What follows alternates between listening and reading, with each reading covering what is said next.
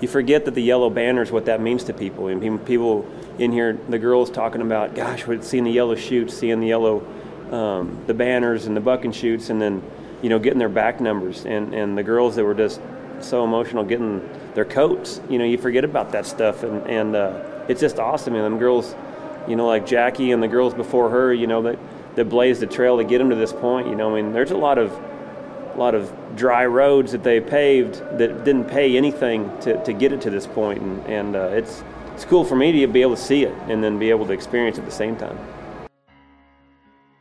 This is season three of The Score, the Team Roping Journal's regular podcast, where the team roping world talks. We've told the stories of some of the greatest cowboys, horses, and moments in the sport, and we're so far from done.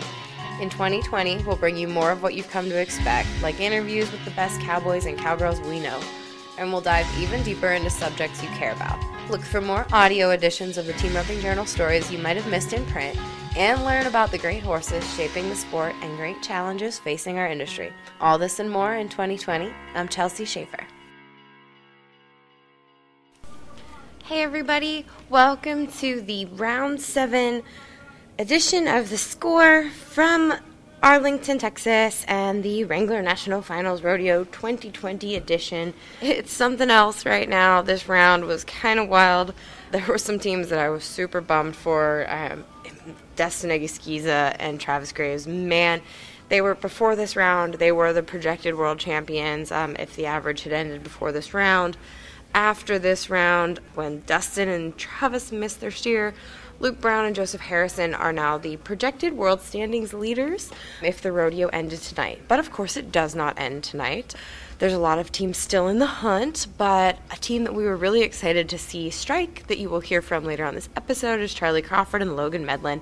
They had only won about four grand so far this week. They placed uh, last, I think, in the second round. They were just kind of needing to really turn it around, and they did tonight. They won twenty six thousand two hundred thirty and 77 world 77 cents of world championship points. I'm not sure how to uh, divide up decimals of world championship points instead of cents, but uh, that's what they won. They are eighth in the average. They're 49 and seven on six head, and they are 10th in the world. They're not necessarily in the world standings discussion, but who knows? A couple more great rounds, and they could be. Another thing that I was super excited for tonight, if you listen to this podcast throughout the year, we are Kolton Schmidt fans. Um, that's a good kid. Hunter Koch, good kid. They're nice people. Colton was having heck, and he caught a steer tonight. They were 4 4. They won third. They won 15,653 world championship standings points. um, I guess is the only way to say that. Uh, so though they are out of the average, they're they're really not in the discussion as far as any world championship race goes. They turned things around tonight. Uh, Badger of Kolton's looked great. Hunter looked awesome. Um, so it was just really nice to see something positive happen to those guys. Erich Rogers and Paden Bray are leading the average. They are 60 and 1 on seven head. So they're first in the average. They're ninth in the world right now. They need to go to winning um, to really be in some discussions, but it's awesome to see them still in the average. They picked up a check tonight too. They were they won 4,000 bucks tonight. They were 5-3, so that was awesome. All right, without further ado, I will let you all listen to our interview with Charly Crawford and Logan Medlin. If you read their story online, this is a much longer version. Um, I visited with those guys for quite a while, so enjoy, and we will talk at you soon.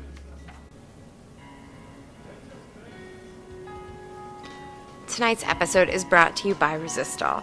From the passionate hatters that started the company to the hardworking team working daily to produce the best quality hat a cowboy can wear, the folks at Resistol live and love the Western way of life. Not only do they respect cowboys and the Western way of life, they all live it too. That's why they say we live it every day, and why everybody wears the hats that they make. Browse the hats that they've got available at resistol.com. Shop them while you are in Arlington. They are at the Convention Center. Lots of places you can find them at NRS if you're roping at the World Series Indicator. And remember to use the hashtag We Live It every day when you're posting your cowboy roping photos on Instagram and Facebook.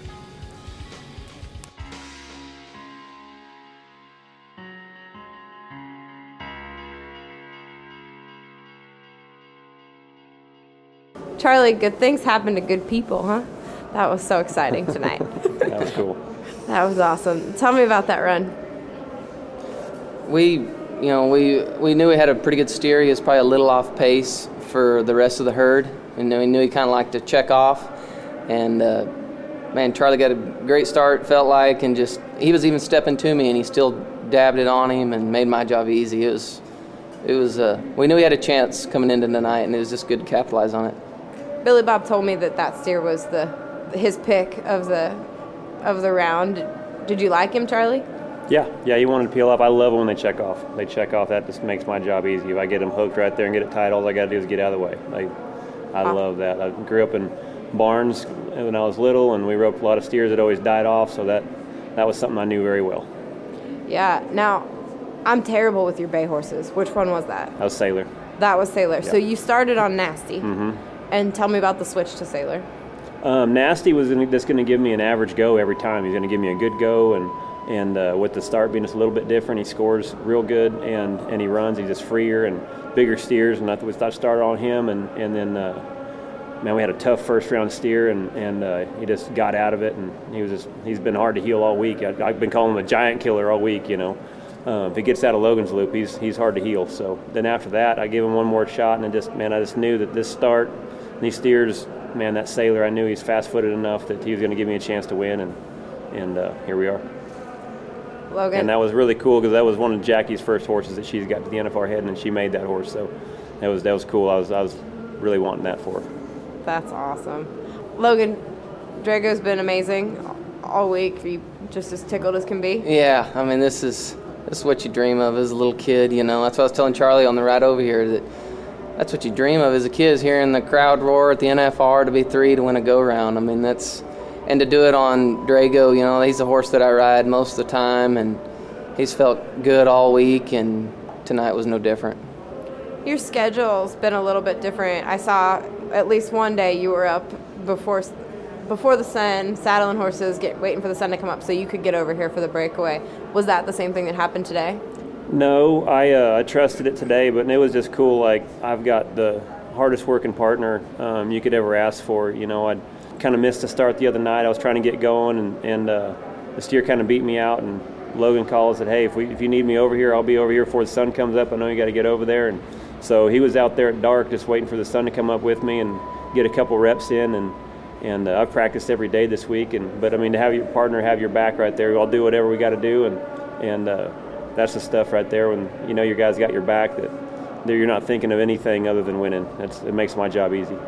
Have you been in your head this week? Is that, or what? Tell me what's been going on. Have you been? Man, in? it's. I tell you, we've we've drawn kind of tough. You know, that first one was hard to heel, and then I've had one kind of got hipped in the chute a little bit, and then I had one turn around and looked at me, flipped me the paw, and then left, and then run down the left buck and chutes. You know, made a great run last night. Barely got the berry. Just kind of, you know, things that can happen in ten rounds, and that you don't, you never want to, but um, we never questioned our ability and, and, and what we were fixing to do. We, we know each other well enough that uh, just give us give us that one look, that one time, and, and we'll be back. And here we are. Now, I'd be remiss if I didn't ask you about the breakaway this week. You guys both have a connection to breakaway ropers and breakaway roping. Obviously, Charly, yours is pretty intense. Tell me, what did everything that's happened these last two days mean to you as far as the breakaway? You got credit for Martha credited you for helping her in the box. I mean, tell me about that.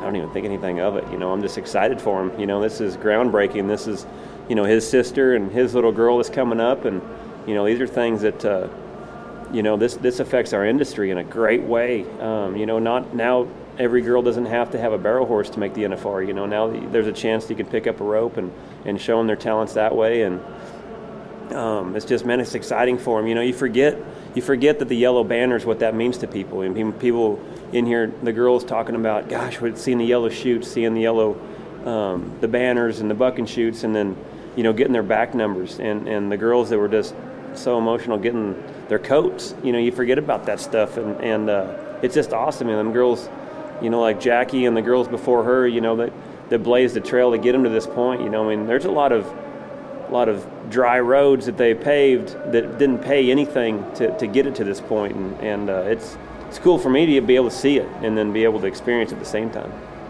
Logan, tell me about what this means for your family. I mean, that's it's an obvious question. I'm sure you get asked about that a lot. But what does this mean for your family? You being here? It's it's awesome. You know, I've, I have a great, just like everybody that's here, has a great support system. Um, ever since I've been a little kid, I mean, my dad made the finals um, both years that me and my sister were born.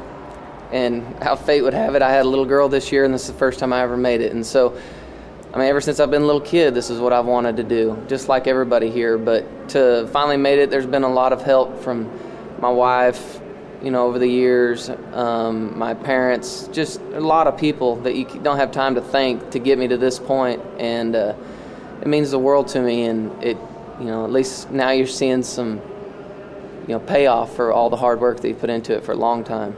Absolutely, guys. So you get to have fun and to kind of let your hair down and go out on these next three rounds. Is that the plan? Yeah, yeah. I mean, you just try to win as much as you can. Everybody here ropes so good that if you back off, you're not gonna you're not gonna win much because the guys that win every time are the guys that are pressing, and so kind of forces your hand. But shoot, we knew that one whenever we got here, so we're we're anxious. We're ready to go again. Congratulations, guys. Thank you. Thank you.